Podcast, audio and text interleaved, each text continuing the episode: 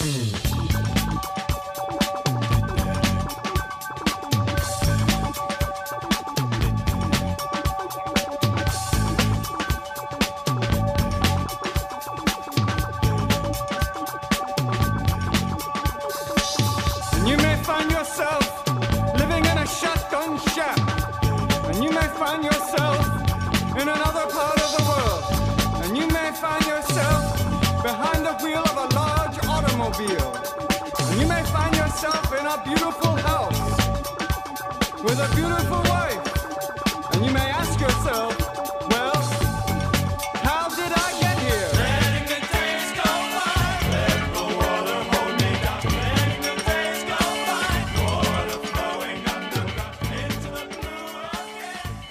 Said it couldn't be done, or maybe it was that it shouldn't be done, but uh, here we are with the 51st episode of X Lapsed, which puts us officially on the road to 100.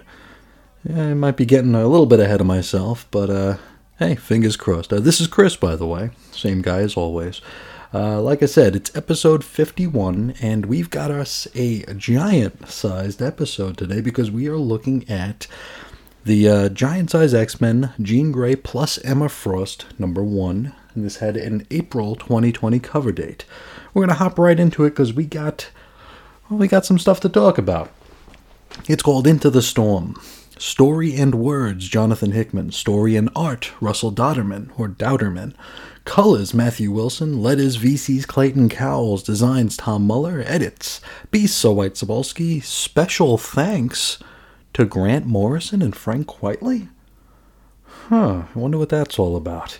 Cover price $4.99 went on sale February 26th, 2020. Okie doke. Well, uh, this one might be a little, uh, a little difficult to say a whole lot about. Um, you know, I've joked a time or two, or five or six, about whatever episode we're doing being potentially the shortest ever.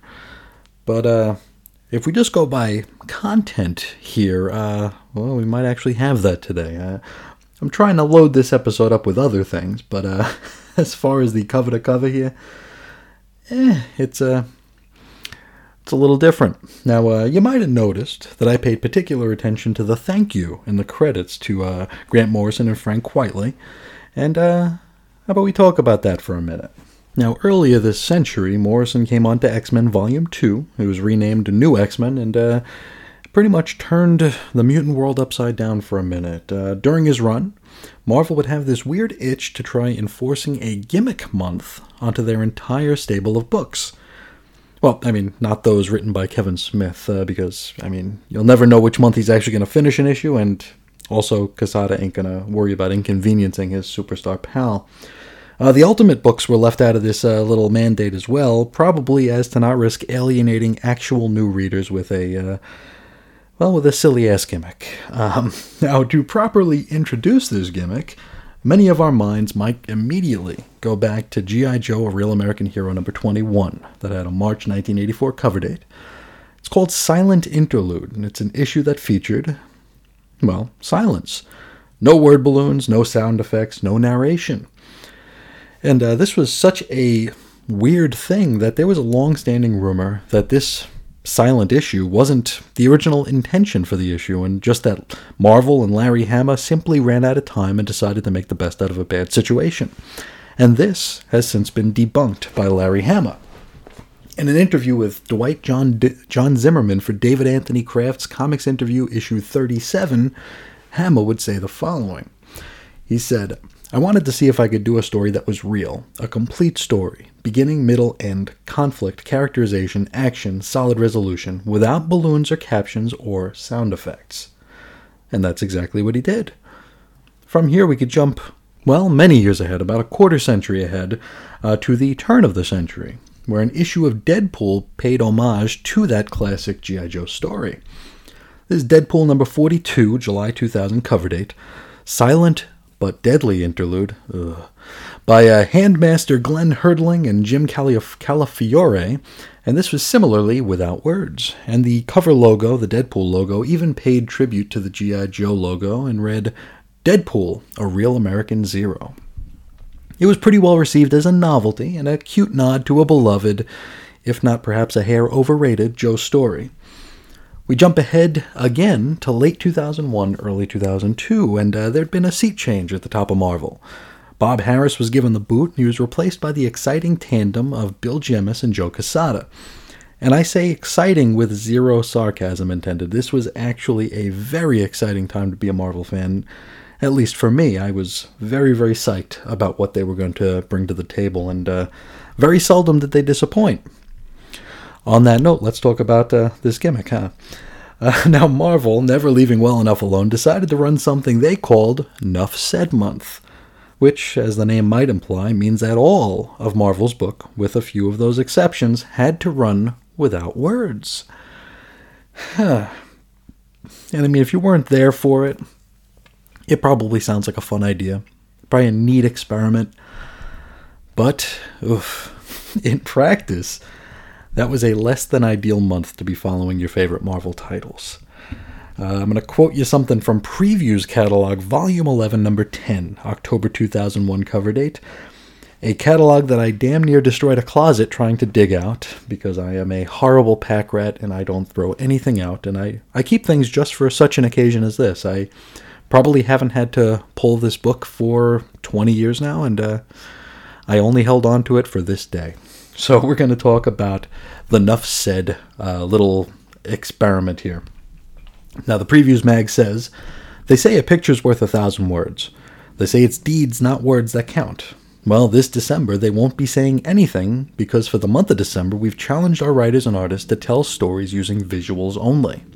What? You think that's easy? That's only half the work? Try telling that to the scribes who had to come up with a story that couldn't use dialogue or captions to explain and further the plot. Try telling that to the pencilers who had to make sure that their storytelling was so clear that everyone could just look at the art and understand exactly what was happening. Both groups will tell you that this was probably more difficult than constructing a normal issue. And to give you insight into the creative process, each issue will be bumped up to 40 pages at no extra cost and will feature the plot that each artist had to draw. This is something very cool that gives us a chance to show off our craft, Joe Quesada said. We're looking at these issues as a celebration of the art form of sequential storytelling. We're branching out and showing people the beauty of what it is we do with comics that we don't necessarily always need words. I see this as a challenge to our artists to really get down to the craft, Joe added. It's even more of a challenge to the writers who have to think in that visual manner, but I know our guys are more than up to the challenge. So get ready to witness some amazing art which will make you exclaim, Nuff said. So you might be wondering which books had to play along with this uh, little mandate here, and I'll give you a list of them. We're not going to go into depth here. Maybe I'll do another, like a weird, a weird comics history sort of a show later on to uh, maybe go a little bit deeper into these, uh, into what worked and what didn't with these uh, these stories we're going to discuss right now, or I'm going to list anyway. Exiles number seven by Judd Winick and Mike McKone. Uncanny X Men number 401 by Joe Casey and Ron Garney, which uh, was uh, the one that they had to change the last minute to take Banshee out of his SS costume. Cable number 100 by David Tischman and Igor Kordy, and this was a 16 page backup story, not the entire issue. Extreme X Men number 8 by Chris Claremont and Salvador Larroca. Deadpool Funeral for a Freak number 1 by Frank Tieri and Jim Calafiore. And uh, this was a. A little mini series they ran inside the main Deadpool uh, volume, and uh, it was a riff on uh, well, "Funeral for a Friend," as uh, as might be obvious. Wolverine number one seventy one by Frank Tieri and Sean Chen, and I'm forgetting how many of these books Frank Tieri got. I wonder. Uh, I wonder if he had any friends in high places. Um, X Force number 123 by Peter Milligan and Mike Allred. Spider Girl number 41 by Tom DeFalco and Pat Olliffe. Amazing Spider Man number 38 by J. Michael Straczynski and John Romita Jr., Peter Parker Spider Man number 38 by Paul Jenkins and Mark Buckingham, Elektra number 6 by Brian Michael Bendis and Chuck Austin, Punisher number 7 by Steve Dillon and Jimmy Palmiotti, Daredevil number 28 by Brian Michael Bendis and Alex Maleev, uh, Fantastic Four number 50 by Carlos Pacheco, Rafael Marín, and Tom Grummett, and this is just the opening story of that extra size issue.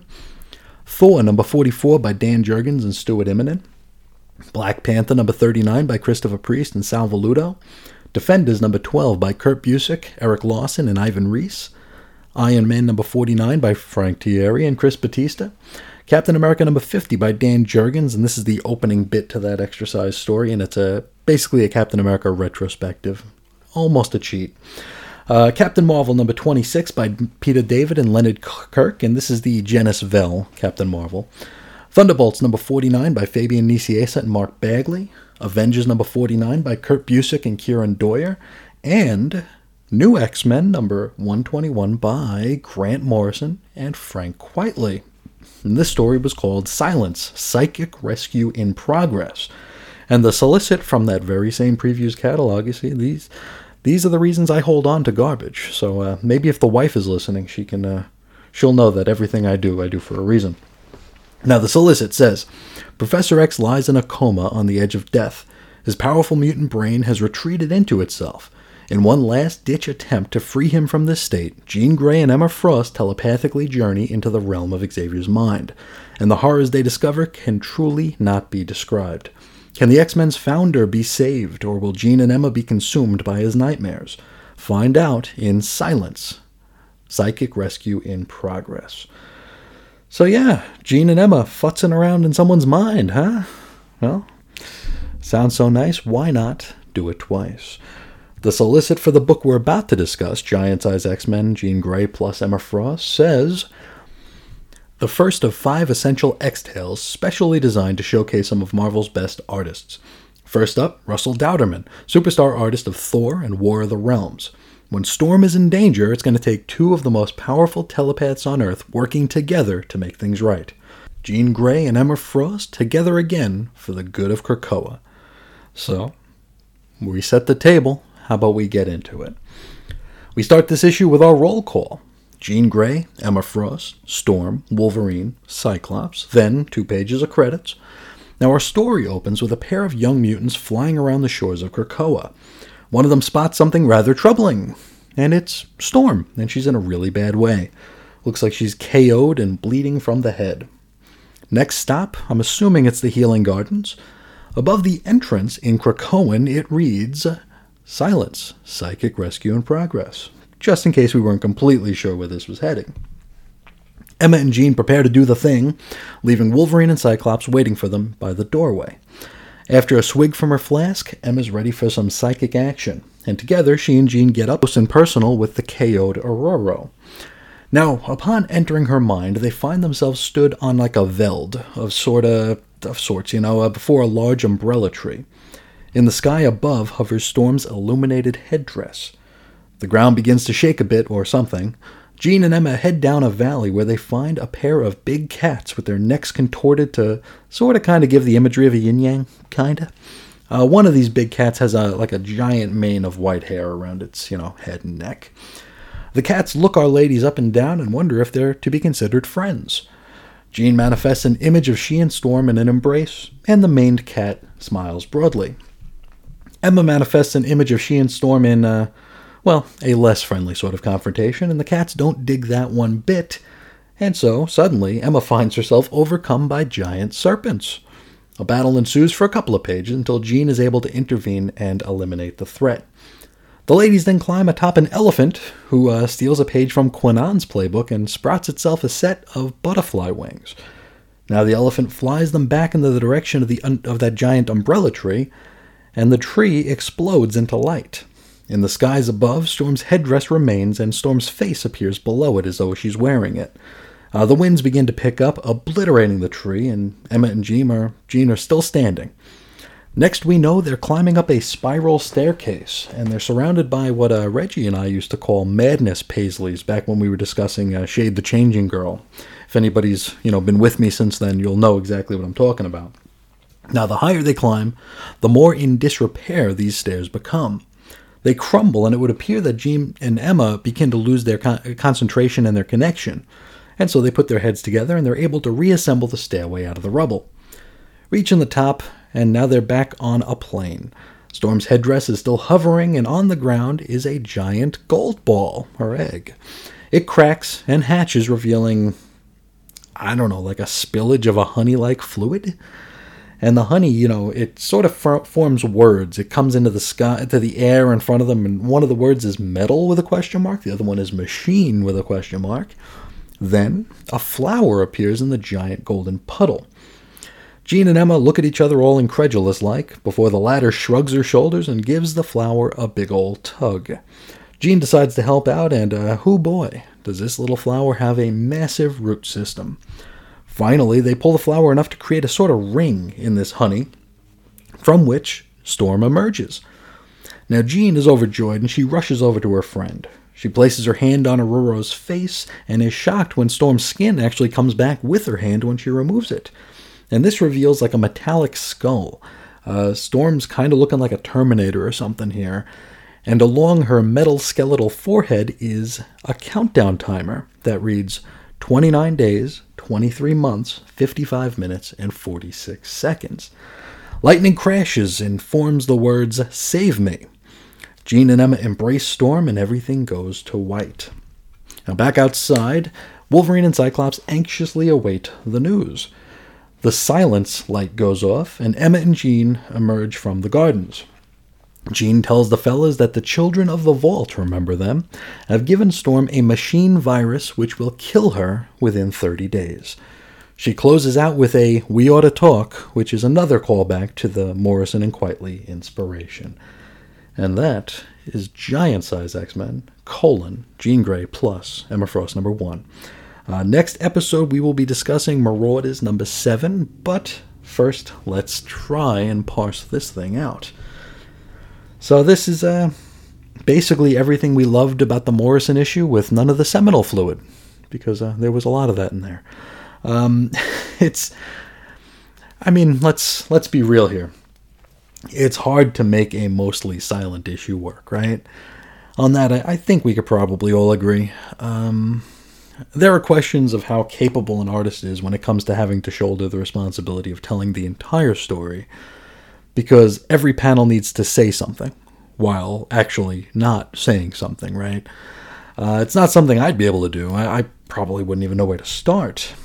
And so, like, retreading on the Morrison issue is probably the best way to go about it if this had to be a thing that had to happen. Um, I guess this is the best way to do it. Uh, now, even after reading, for lack of a better term, this issue several times over, I, I mean, despite the fact that it's a giant size, it doesn't take all that long to flip through. I'm still not 100% sure what we just saw. I mean, we know the resolution and the revelation, and uh, everything that got us there was just like esoteric enough for us to just kind of shrug it off. You know what I'm saying? I, I would assume it's just.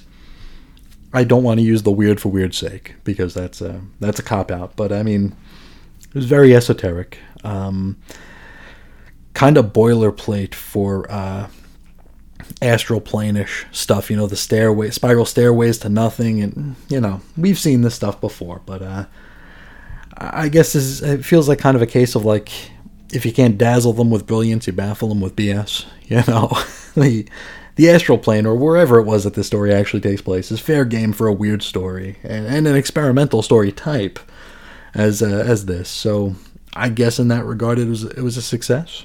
Yeah, maybe.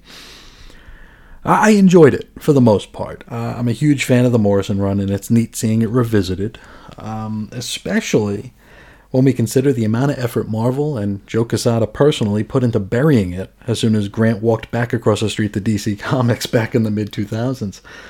Uh, that said, however, you know me. I worry about things that really don't matter, and uh, things that have absolutely nothing to do with creative. So here, I sit uh, with a mostly wordless book in my lap. And it's one that comes with a $5 cover price. Now, I didn't pay 5 bucks for this. I ordered it from DCBS, so I snagged it for under under 3 bucks. I couldn't imagine plopping a $5 bill on the counter to get this, uh, getting it home, sitting with it for the under 5 minutes it takes to flip through, and then feeling satisfied. I, I can't imagine that. Um, I mean, you can kind of lampshade this due to the fact that it is an homage, right? Um, but like, hasn't Marvel spent the better part of the last decade telling the sort of fan who would understand the callback that their th- like that these books aren't being written for them anymore, right? It's like you've been driving the people who would get this reference away, and here we are with the reference. It's like one of those, you know, cake, eat it, have it. what are you gonna do situations? Um, let me try to put a pin in that. We'll get out of the weeds, and let's talk about the story. Starting with the question: When in the hell does this story happen? Is this storm infected by the Children of the Vault plot only going to occur in these five giant size specials? If that is the case, well, uh, that's a pretty big ask from the readership, isn't it? I mean, that's not only a $25 story, but it's one that's like purposely on the fringes of all the Dawn of X stuff that's going on, right?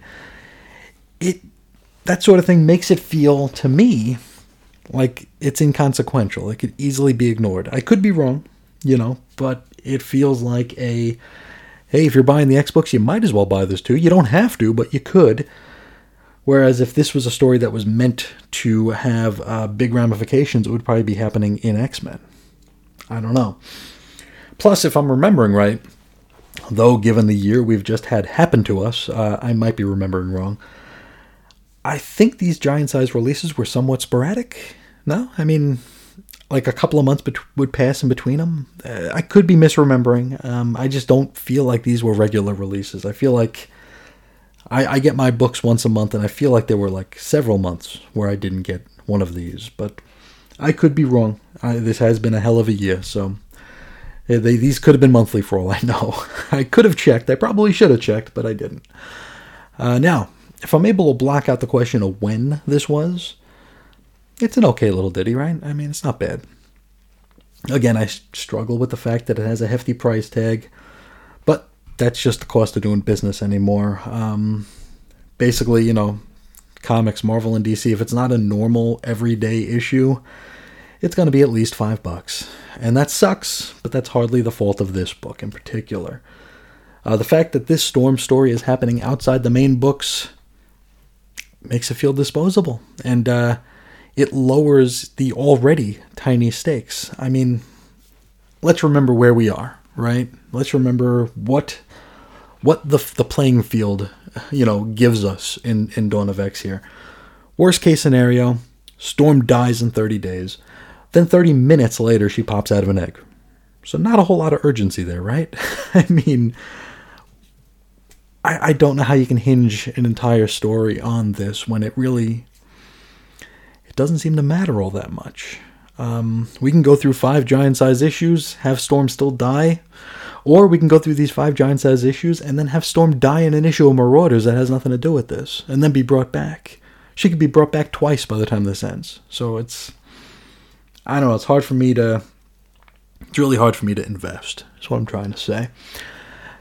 Overall, I mean, it said in the solicit that this was going to be a showcase for the artist, and if we judge this book only by that metric, it was a tremendous uh, success. Uh, Dauterman delivers here big time. I thought uh, the art here was just really, really special. Really good stuff. Um, it's just kind of unfortunate that the story it's attached to kind of feels like a throwaway. Um, I, I don't know that I'd advise anyone to pay full price for this. I hate to say that because uh, it's kind of a dick thing to say, but I, I, I don't know that I could tell someone, yeah, this is worth your five dollars. It's pretty, it's pretty, and uh, if you are a longtime X fan, you know, if you if you were here for the Morrison run, if you were here for Nuff Said, it might give you some warm fuzzies, uh, maybe some Morrison flavored warm fuzzies, but. I think that's probably all I got to say about this issue. Uh, but before I let you go, um, we do have a moderate sized mailbag today. So let's hop right into that. And we're going to start with Damien, and he's discussing X Men Fantastic Four number three. He says, I think I might have enjoyed this issue more than you did. A lot of this is probably down to any Speed Force parallels being lost on me. For financial reasons, I had to greatly reduce my comics reading when I went to university in 1992, so I only read the first six issues of Mark, Ra- Mark Waid's run and missed the introduction of the Speed Force. By the time I tried Flash again, it was being written by Geoff Johns and felt so changed that I've never gone back to The Flash. And uh, yeah, The Flash has been a favorite of mine for many years now. Um, I've actually got a Crisis on Infinite Earths episode in the works right now to discuss the story where I became totally divested in the character of Wally West.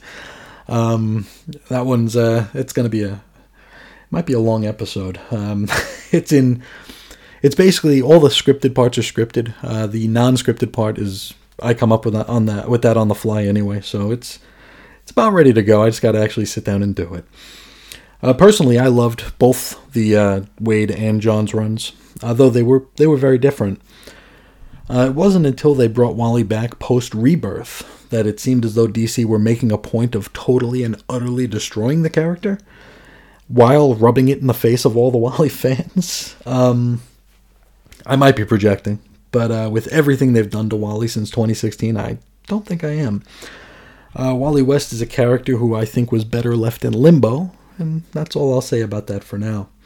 If you want to hear more of my hot takes on The Flash, Wally West, uh, keep an eye out for that Chris is on Infinite Earths episode uh, coming coming soon to a uh, to a feed near you. Uh, back to Damien, he says, I quite like the God particle idea as it links to the old official handbook of the Marvel Universe. They always used to try to explain how powers work and often said their energies come from other dimensions. The one I see referenced most often is Cyclops. They said his eyes were a portal to the dimension of pure force. It's ludicrous, but it's so memorable that it sticks with you. And yeah, I get that. I remember the uh, I don't remember exactly what they called it in the in the OHOTMU, uh, if it was God particles or just uh, other dimensional powers. I remember that being a sort of a hot button issue back on the Usenet back in the 90s. Um, sort of a bone of contention with a lot of people. Heck, you know, maybe Hickman was one of the people I was arguing with back in the long ago. Very well could be.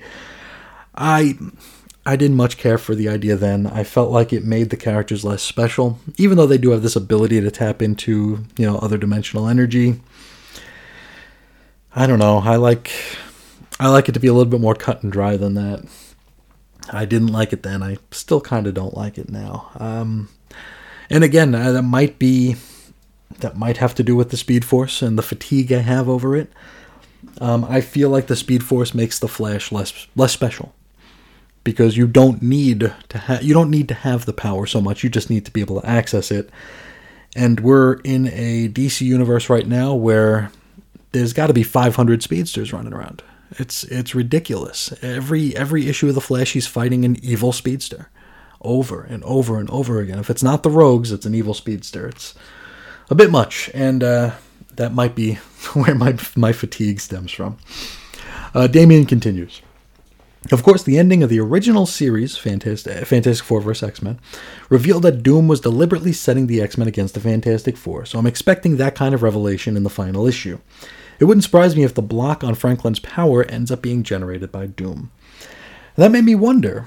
Um, you know, I'm, I'm wondering if that codex that Reed created to, you know, block, you know, uh, Franklin's powers, I wonder if that's responsible for his power depletion or in some sort of way. And I also wonder if that was supposed to be made like completely obvious during the epilogue, and I was just too dense to get it. It's a very good possibility. It's a, that is one of my trademarks. Uh, Damian continues. As for Wolverine killing the person dressed as a Doombot, I think we're going to discover that he is brainwashing the mutants into Doombots. This would explain why the people who asked for help were against the X Men. And if the Doombots are mutants, they could be resurrected on Krakoa. I'm looking forward to finding out when I read the next issue. And that's something I was wondering, and I, I might have mentioned it uh, last episode. Does Xavier have backups for them? Yeah, I, I can't remember because uh, we've been reading a lot of stuff. Does Xavier have backups for every single mutant in the universe, or just those on Krakoa or those he knows? Um, it might be completely apparent, and it might be perfectly clearly explained, and I just don't remember. So that's where I was wondering. I mean, plus the fact that here we are just killing people again and not having uh, not having a whole lot of regret over it. Uh, we didn't even get Wolverine dealing with the the fact that he just killed somebody, whether or not they could be brought back or not. Uh, it's kind of immaterial. He but he took a life, and we don't get any sort of uh, we don't get any kind of moment to digest that. And uh, I mean that's that's the field we're playing on now. I mean the ball has landed right there. Uh, Damian continues. I was saddened that my revelation about Zdarsky inspiring the series and our favorite scene in Hawks number one seemed to knock the wind out of your sails. I think it's a positive. We know that Hickman tends toward big arcs with overarching storylines that stretch for years and years, and he clearly has a plan in place. He knows what he wants to do, but I think it's great to see that he's reacting to and incorporating ideas from other writers. He came up with the villainous old ladies by himself, but in collaboration with Zdarsky, he set up a fascinating status quo between the X Men and Fantastic Four. On that basis, I'd rather see him collaborating than working solo. And uh, now I get where you're coming from. I totally do, but I feel like you know, you know me. I I get lost in the scenery. I get lost in uh, wondering how or knowing how the sausage is made. Um, I, I feel like a little bit of the magic was gone here. I feel like knowing that this is this was something of an afterthought uh, to the greater Dawn of X effort.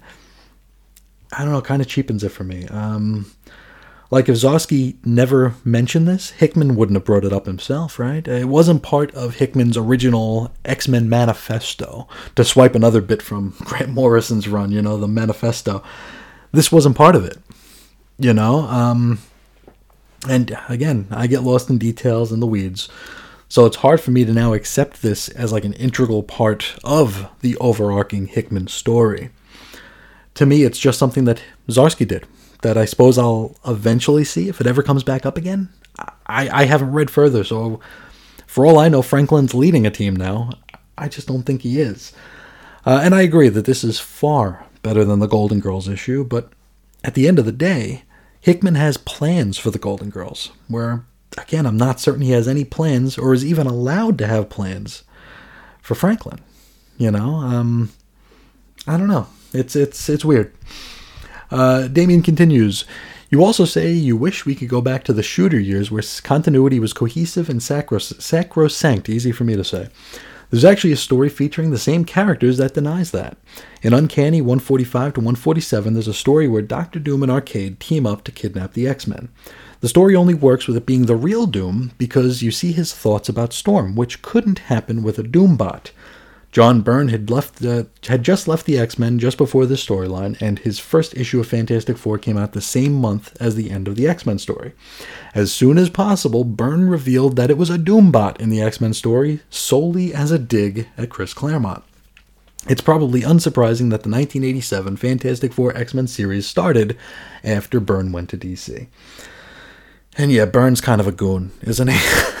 I remember I remember that scene in particular. I think like, didn't Arcade like actually strike a match on Doom's armor or something? I remember people kind of losing their minds over that. Uh, Byrne was so quick to try and put another creator in their place that he didn't even care whether or not he was right or wrong. Such a goon. Oh man. Uh, Damien wraps up with there were other cases of writers changing continuity because they didn't like another writer. Bill Mantlo on the Hulk wrote out Doug Moench's run. I think sometimes we romanticize older comics, but people were frequently changing things for reasons good and bad, and most of the strong continuity was only within smaller groups of titles. And you're right. You're right. Um, I romanticize a lot of things about the past, and uh, I suppose comics continuity is, is one of those things. I just feel like uh, maybe Marvel had a better sense of humor about it back then like they'd realize what they were doing. And again, this is me projecting. Uh, I see editors today uh, more more interested in sharing pictures of their ice cream sundae that they got at the uh, at the diner than actually making sure everything works. And if uh, you point that out to them, they call you a nerd or a geek or a loser. and I don't get that. Um, but yeah, uh, I think back then it would be uh, Eh, maybe I'm wrong. Maybe I am romanticizing it, but you know, it's funny keeping it with the Hulk for a minute. Uh, Peter David sort of did the same thing to the Bruce Jones run. I don't think there were any. I don't think there was any sort of uh, bad blood between the two, but uh, but yeah, he pretty much canceled out the whole Bruce Jones run when he made his you know short 21st century stint return to the book. I love Peter David, and uh, and I'm not sure how much editorial direction he was under here, but I really also enjoyed that bizarre fugitive style run that Bruce Jones was doing. It was very, very different for the Hulk, and uh, for the most part, pretty fun. Pretty fun. Um, at least the first half of it. But uh, that's uh, that's Damien's message. Uh, thank you so much for writing in and uh, and giving all your thoughts on this uh, big Fantastic Four miniseries. Thank you so much. Uh, next, I got a letter from Jesse DeJong. He says, Good afternoon, Chris. You have no idea how pleased I am that you're back and doing X Lapsed. For a while there, I was afraid you were going to leave podcasting because you didn't seem to enjoy it anymore. You sound like you're having the time of your life now, and I'm glad you found that spark again. And thank you, thank you so much. It's it's true. Uh, I was uh, really close to shutting this down. Um, folks who listened to episode 50 uh, will have heard that story. Um, and uh, I don't want to repeat it here. If uh, if anybody wants to hear it or or or not, I mean it's there. It's the first half hour of episode 50. Um, but yeah, I mean, suffice it to say, it's been a really really rough year, both in the world and also for this humble and seldom visited little corner of the internet. Uh, the spark was gone, um, and uh, X Lapsed has really done a lot to to you know put a put a put a spring in my step. I'm trying to think of a non cliche way of saying that, but I guess you know that's as good as it's gonna get. Uh, Jesse continues. You've mentioned Generation X a few times since you started X Lapsed, and it really makes me miss that book. Generation X was the first comic I started collecting issue by issue back in the autumn of 1994. Issue number one is my favorite comic of all time, and it's because of this book that I found you and Reggie. It was the Cosmic Treadmill episode of Generation X number one that pulled me in all those years ago, and that's that's so awesome. Um, that was a boy, what episode it was like 31 maybe? It was a pretty early in the run. It was a long time back. And it's a funny story because that episode of the treadmill sort of came about by accident. Um, Reggie and I were still relatively new to being on our own, you know, and uh, we were kind of afraid that we'd become pigeonholed as a DC Comics podcast, you know, since we did spin out of a DC centric program. And as such, we only covered DC centric books. And it, it, didn't help that even when we were not part of the Weird Science show, even when we were on our own, more often than not, we were still discussing DC books, um, which really didn't help help the cause of trying to be like an all-encompassing sort of a program.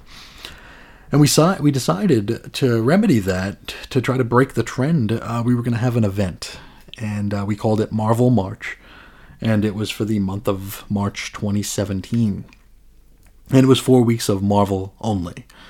And uh, we discussed uh, Defenders number one, I believe. We discussed uh, Incredible Hulk 181. Um, I don't remember the other book we discussed, but uh, but then we also, our friend Andrew in Belfast requested that we look at uh, Generation X number one.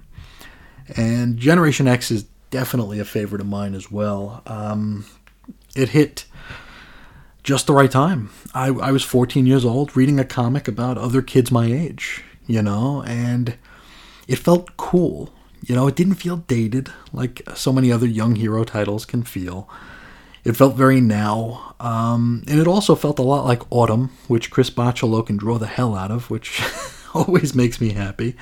Um, I mean, the fall of uh, 1994, I was still living on Long Island, and uh, we still had we still had northeastern autumns. So you know, golden leaves on the ground and uh, cool breeze in the air. It was very.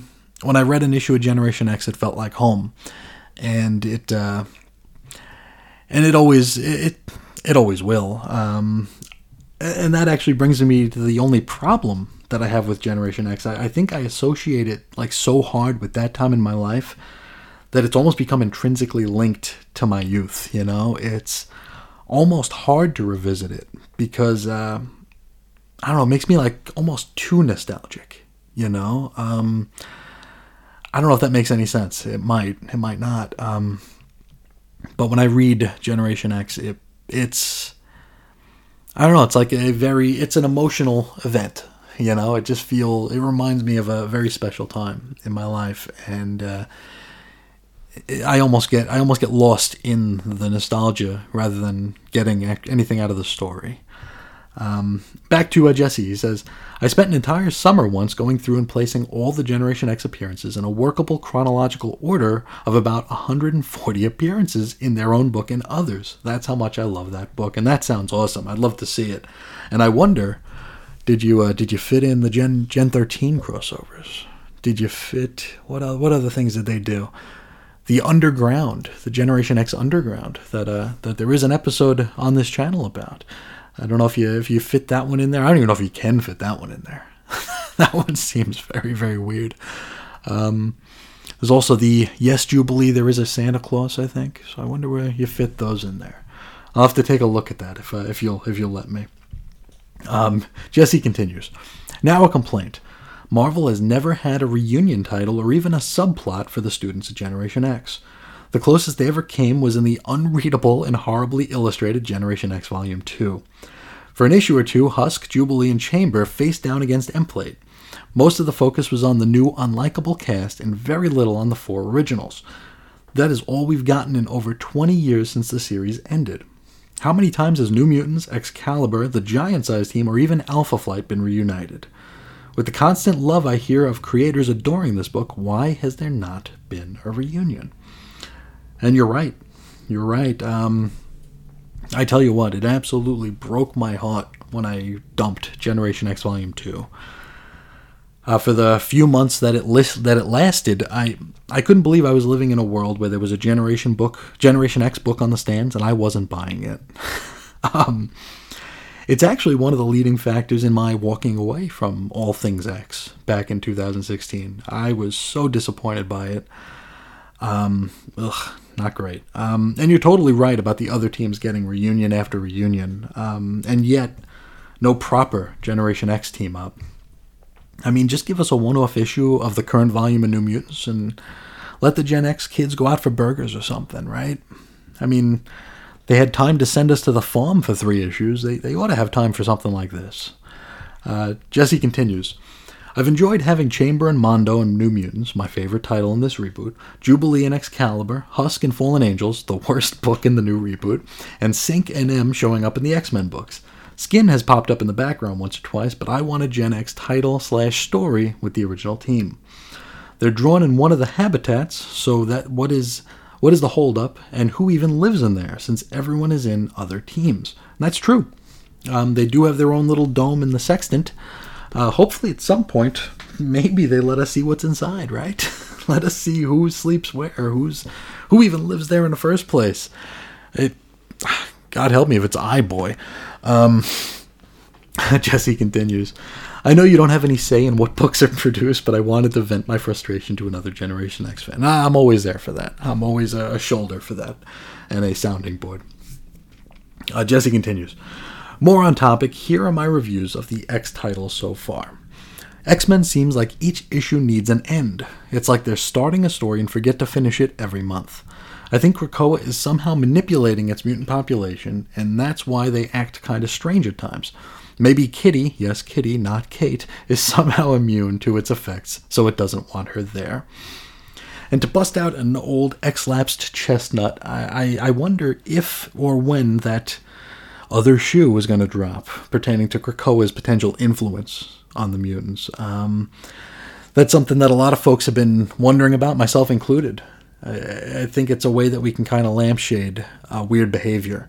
It's like, well, I wonder how much of that behavior is them and how much behavior is what Krakoa wants it to be or what the professor wants it to be. It's there's definitely some manipulation. It's just a, a matter of who and what and when we find out.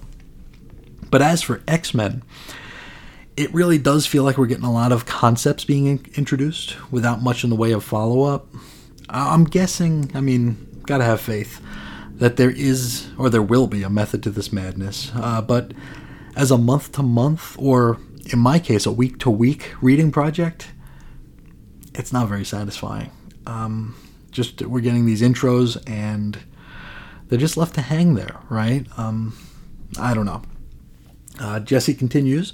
Excalibur reads to me like it's Excalibur. I always found that title to be a little uh, to be a bore, and you pronounce a perfectly. So we get another vote of confidence for Nick from Family Ties. That's a good thing. Uh, he continues, uh, New Mutants, I love the space adventure, and I feel like it's the strongest in its storytelling. And I agree. Uh, when, when New Mutants is telling the non farm story, it's hard for most of the books to compete, except for the one that we're about to discuss here. Jesse says, Marauders feels like it wants to do something great. I just want more answers to questions being brought up. At least you can follow the story in a trade format.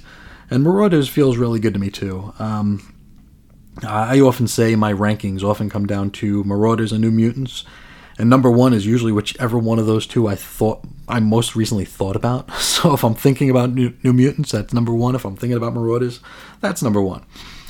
Um, Jesse says, Fallen Angels was a push to get through. I would finish the book and not know what I just read. It was bad. And I tell you guys what, I feel almost justified in my dislike for this book. Um, uh, you know me by now. Anytime I have an opinion that might be considered in any way controversial, I'll just assume that I'm I'm wrong. You know, if if in lieu of ruffling feathers, I just assume that I'm wrong. However, I've yet to hear from a single person who's actually said anything positive about fallen angels. I don't know if they just don't want to be drowned out, or if, uh, or if they just don't exist. I don't know. I would definitely love to hear from someone who liked Fallen Angels. I won't. I won't poo-poo your opinion at all. Uh, I think there's something for everybody in every book. Um, if you do like Fallen Angels, please reach out and uh, and, and talk to me about it. I'd love to hear uh, your thoughts. Uh, Jesse continues X Force. Is there an X Force book? Because I don't remember it and I know I have read it. and yes, there is an X Force book. Um, it's just outside the first issue. It's not terribly memorable. Um, outside of how, uh, I, I mean, I make the joke about it being X Forced because the dialogue is pretty cringy, but that's the only thing I can really remember about it, too. Uh, he continues uh, X Men plus Fantastic Four was a fun read, and I'm enjoying hearing your reviews. And thank you. I, uh, I had a good time with it, despite some of my complaints about uh, what I perceived as being uneven uh, storytelling, uneven pacing. Um, overall, though, I did enjoy it. I thought it was a, a, a nice a nice break from the everyday, from the you know the routine that we have here on the show. It was nice to uh, it was nice to leave the X office for a minute, you know, and still have a have a story that similar in flavor but maybe different in tone, you know. Uh, Jesse continues, without giving things away, Wolverine, X Factor, and Hellions are pretty good. X Factor and Hellions are actually really good. X Men colon Empire was a waste that went nowhere. I have yet to enjoy a giant sized book, but still have a few to go. And uh, yeah, I've heard plenty of good things to this point about X Factor and Hellions both, uh, and I'm looking forward to both. I Haven't heard a ton about Wolverine or Cable yet. Um, those are, uh, I mean, you, you said Wolverine's pretty good, but I haven't heard anybody say anything about Cable. It's all, it's like almost like I think I dreamt it, but I'm looking at it right now in, in the long box or the short box, so I know it exists. I just don't know if anybody's read it. Empire, that might be the book I'm least looking forward to. Uh, and that has nothing to do with whoever's the creative team on. It. I think it's Hickman and maybe Ed Brisson who did the writing on it. I just have zero interest in getting reinvested in the greater Marvel universe. Um, as far as I'm concerned, Marvel could like just as soon sell the X Men to IDW or Boom or something at this point. I, I don't need to try and navigate the Marvel movie characters. don't care. I figure for completionist sake, Empire will be worth covering, but I'm not expecting much. And I mean, how much could the X Men do in a story that's not really about them in the first place? We're going to get an, an aside that people who are reading the Empire Prime series could take or leave, right? I mean, it's a side story to the greater story. So I would hazard a guess that like 50% of the people who are reading Empire are not picking up Empire X Men. Could be wrong. Who knows? Uh, Jesse wraps up with I've been an X Men fan for 27 years and have collected and read everything even remotely X related since then and even before. I never left comics and even pushed myself through some of the extreme garbage that has come out. I hope you continue to enjoy your time reading, and I can't wait to hear how you will enjoy or will not enjoy the Wave 2 books. Well, until Banshee and Emma get married, make mine X lapsed. Thank you so much, Jesse. That uh, that made my day. Uh, you know, I've, I got a few messages today that really made my day. Um, that we'll be we'll be covering in a, in a minute here. But uh, thank you for uh, for sending such a, a uh, such a well thought out message. Um, I love getting stuff like that. I love hearing where people come from and uh, where they are now. Uh, I it's funny. I I feel kind of like a traitor in the fact that I have walked away, away a few times. You know, you hear the stories, and I want to say most people who read comics as adults and had read them as children left for a minute, right? Um, that's why it's so unique and novel when someone says they didn't. You know, you'll hear stories from someone who say, you know, even though I, even though girls entered my life, I never left comics. You know, and that's to me a rarity. Granted, my field of references is, you know, is anecdotal and at best, but uh, I feel kind of like a heel for having walked away. I shouldn't have, and I regret it. I regret, even though I wasn't digging it, and even though sticking around with something I don't like kind of makes me part of the problem because nothing's going to get fixed. I still feel bad about leaving the way I did and when I did, because I did leave about six months into the blue and gold stuff. And uh, actually, just this past weekend, I finished uh, tracking down every single issue from gold and, and blue. Um, finally got that, you know, that monkey off my back, and don't have to worry about having to track those down again. I just hope one of these days I'll be able to read it.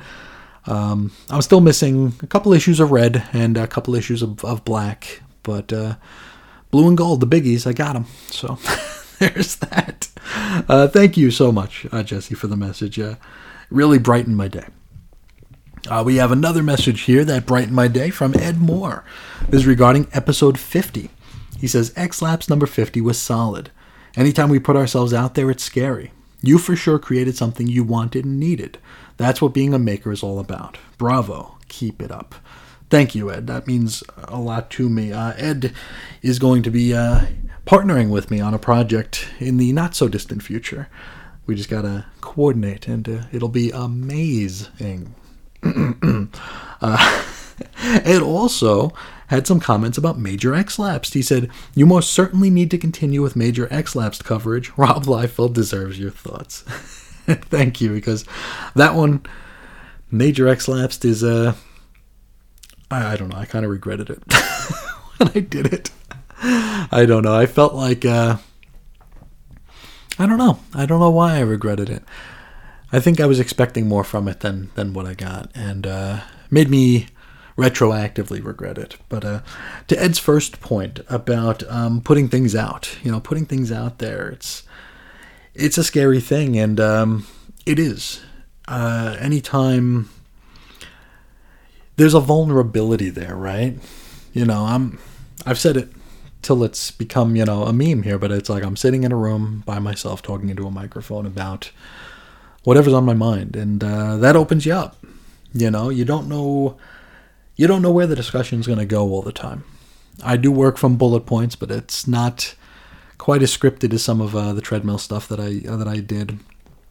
And uh, tangents just happen, and personal anecdotes just happen. So you really don't know where you're going to be as you're doing it. And uh, with episode 50, um, I broke, you know, my X Lapsed rule, and I and I made it about me for uh, for the first part of that, just to I don't know, give a little bit of context and uh, and a frame of reference as to why episode 50 was such a big deal for me personally. And since I recorded that, which was a few days ago now, um, every every couple hours when I would think about it, I would have a thought to not publish it. I'd have a thought to go on and uh, you know unschedule it to drop when it did uh, because I just thought I don't know. I second guess and third guess and fourth guess everything I do, and I thought maybe it was just the wrong thing to do.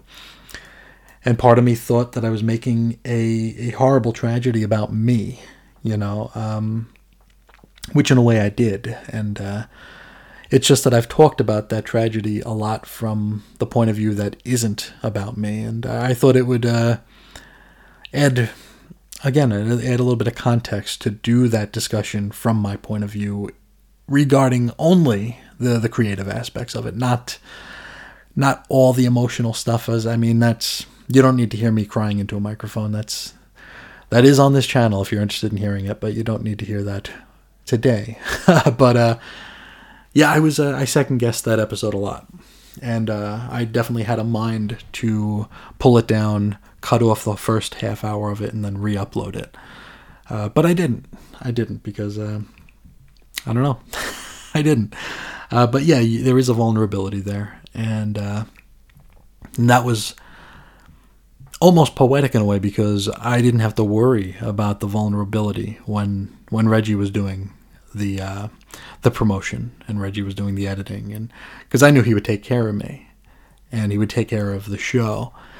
So when when it comes down to me, and it's uh and it's something that I'm second and third guessing, it's it's hard to it's hard to bounce ideas off myself. You know what I mean? Not sure if that makes any sense or if I'm just talking to hear myself talk at this point, but uh, but thank you so much, Ed. Thank you very very much. Uh, next, Jody Yurden. Uh, this is regarding episode 50. He said, I just wanted to drop you a line and thank you for sharing your heart on episode 50 today. It's been a rotten year, but know that you bring a lot of joy to people's lives through what you do. Congratulations. And thank you, Jody. Another another message that just made my day. Um, another thing that I say on I'm not sure if I've ever said it on this show, but I know I've said it on other shows to the point where it's you know if you if you pull the string on my back, this might be one of the one of my catchphrases. But uh, creating content in whatever form you do it, uh, video, audio, text. Um, if if you're a content creator and you're listening to this, you know that it can be a very lonely endeavor. Regardless of whether or not you have a partner in it, it's still kind of lonely, you know, because again, you're you're just talking, and um, there's not there's no guarantee of uh, if you build it they will come when you do this because if that were the case i mean people would only be listening to podcasts 24 hours a day 7 days a week because there's a lot of them out there we have a glut. So it's uh, not a matter of if you build it they will come but i sometimes get lost in my head here and don't realize that people do listen because uh, people are busy people are busy and uh, don't always have the opportunity or the or the incentive to reach out and uh, and give an attaboy or just say, "Hey, I listened." You just have to know, you know, in your rational mind that there are people listening. And uh, after episode fifty, um, the support that uh, this show and just me in general that I've gotten has been, I. It sounds cliche to say overwhelming, but uh, I've been in a pretty. I haven't been in a 100% good place as a content creator over the past couple of weeks. So hearing that uh, these shows do make a difference, or or just a nice diversion to pass the time, that that means a lot to me. That really does mean a lot to me, and it uh, it's perfect timing because for a little while there I thought that maybe this was maybe I was barking up the wrong tree. But uh, but thank you so so much, Jody. Uh, we're going to wrap up with a, a tweet from Mark Yeager, and this is also about episode 50. He replied to to my announcement of the episode. He says, "No spoilers, so I'll just say that I would take a special episode like this every day." And uh, thank you, thank you. Um, I've missed doing the more uh, personal from the heart sort of thing. Um, it had been it's been probably two and a half months since the last Chris Is On Infinite Earths came out, where you know that's my emotional shiatsu massage. So it's been a little while since I've done something like that, and uh, I wouldn't mind doing more of them. And you never know, you never know. I do have that. Uh, I do have a few episodes in the works at the moment, so you never know. Um, but thank you for that because again, that's more validation because I was afraid that this would be a huge turnoff to uh, to anybody listening, and uh, to find out that that it wasn't uh, means means a lot to me. To get that confirmation really means a lot. So it means a lot to me that you reached out to say that, Mark. Uh, thank you so much. But uh, I think that's where we'll leave it today. If uh, anybody would like to get a hold of me, you could do so on Twitter at Ace Comics or via the old fashioned email at weirdcomicshistory at gmail.com. I think in my excitement during episode 50, I forgot to go through my, my contact in the links, which uh, I don't do terribly often. I guess I was just over overcome by the uh, the celebration. But uh, you can find show notes for this program at chrisisoninfiniteearths.com. There's also xlapsed.chrisisoninfiniteearths.com. Hopefully, when I actually get it uh, together and redesign the site so it looks better than you know a blog circa 2004 maybe maybe it'll be a little bit more clear how to find everything but uh, everything's there I, of that i can assure you it's just whether or not you can find it is the problem um, you could find the facebook group at 90s x-men on on facebook where just earlier today I posted a piece from an issue of Marvel Age magazine about uh, Pride of the X Men, the the uh, you know the old X Men cartoon special that I've never seen. I've actually never seen it. So you never know. Maybe one one Sunday there'll be a uh, an episode of Pride of the X Lapsed. Eh, maybe, maybe not. We'll see. I I've always wanted to see it. I just never have. Um, and uh, I don't know why I never have. I just just haven't. Um, you can find the audio archives at chrisandreggie.podbean.com. Lots of uh, sound there for your ears if you'd like it, but I think that's where we'll leave it. And uh, so much for this being a short episode. I apologize for taking up so much of your time today. We're about to break an hour. Uh, well, actually, after theme music, we did break an hour, so there's another hour in the books. But uh, thank you all so, so much for, uh, for sharing your time with me today and every day and also for everyone who wrote in. Uh, that that made me smile broader than uh, I've smiled in a in a while as it pertains to this uh, to this hobby and this project. So, thank you all so much. Know that everything you guys say, um, uh, it touches me deep, as as perverted as that might have sounded. Um, it really does affect me. I, I, really appreciate it. So thank you all so much uh, for uh, for taking the time out of your day to reach out to me. But uh, I think that's where we will leave it. Uh, so until next time, as always, I will talk to you again real soon. See ya.